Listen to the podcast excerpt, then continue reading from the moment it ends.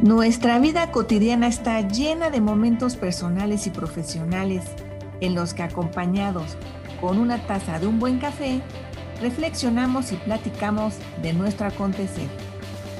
Esto es Coffee Please y yo soy Patricia Luna Arredondo.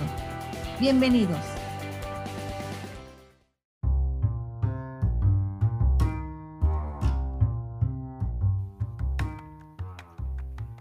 El emprendimiento hoy en día tiene un ecosistema particular.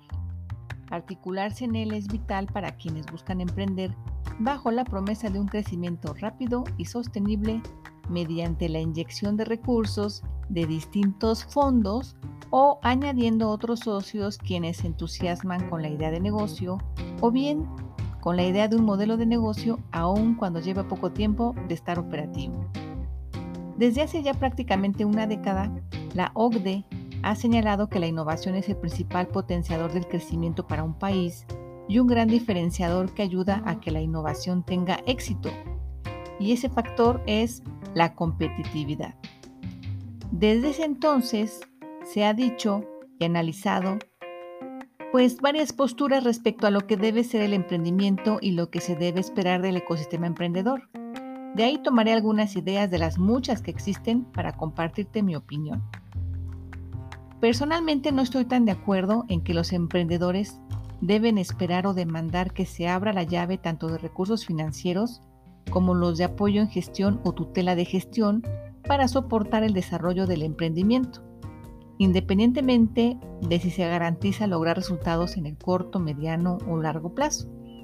Muchos emprendedores buscan que se confíe en ellos aun cuando se dificulta confiar en el modelo de negocio.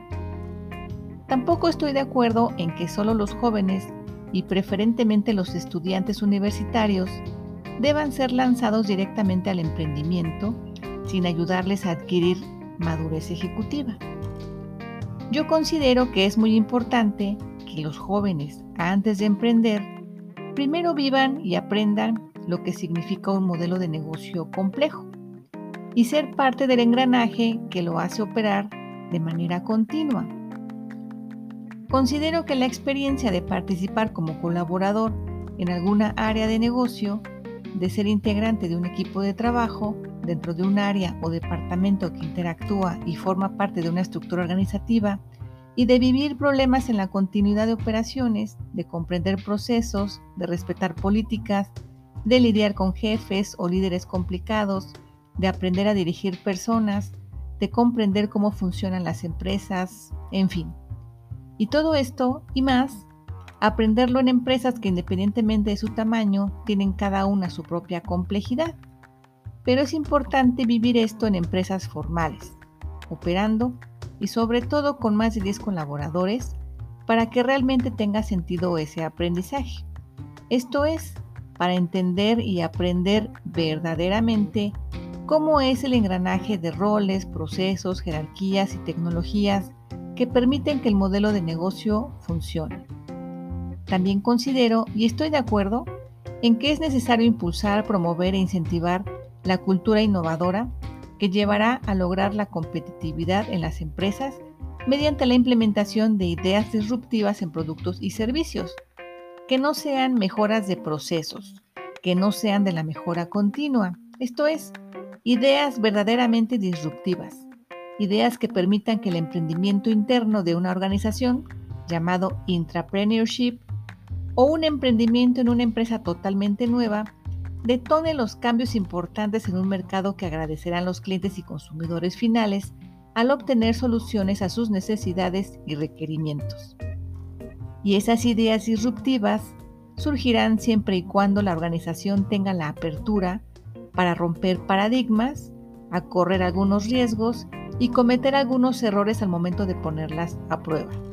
Además, considero que los desafíos son más retadores, más prometedores y alcanzables si se cuenta con esa madurez ejecutiva. El emprender implica riesgos y es preciso aprender a calcularlos y decidirse a correrlos sobre una base de la importancia de hacer que las cosas sucedan, sobre un modelo de negocio que se comprende más allá de su completa conceptualización, es decir, comprenderlo operativamente en todas sus partes y por supuesto comprenderlo desde el punto de vista sinérgico. ¿Tú qué opinas? Tengo aquí en Coffee Please varios podcasts en los que hablo de la disrupción y que te invito a escuchar. Por ejemplo, te menciono por su título a varios. Características de los modelos de negocios disruptivos, el fracaso de las empresas y la disrupción, el significado de la innovación disruptiva, mi definición de innovación, la innovación disruptiva, entre muchos otros que sin duda te resultarán interesantes. Y bien, sin más, hasta el próximo café. Que estés muy bien.